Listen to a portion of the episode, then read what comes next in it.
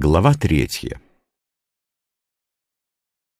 Чтобы не было ссор в народе, нужно не уважать мудрецов.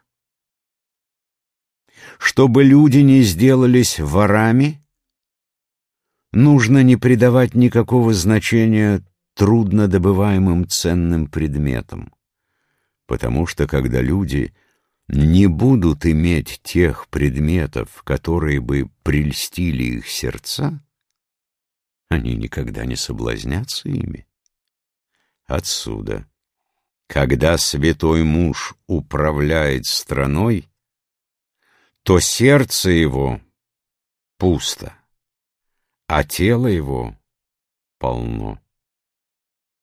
Он ослабляет желания и укрепляет свои кости.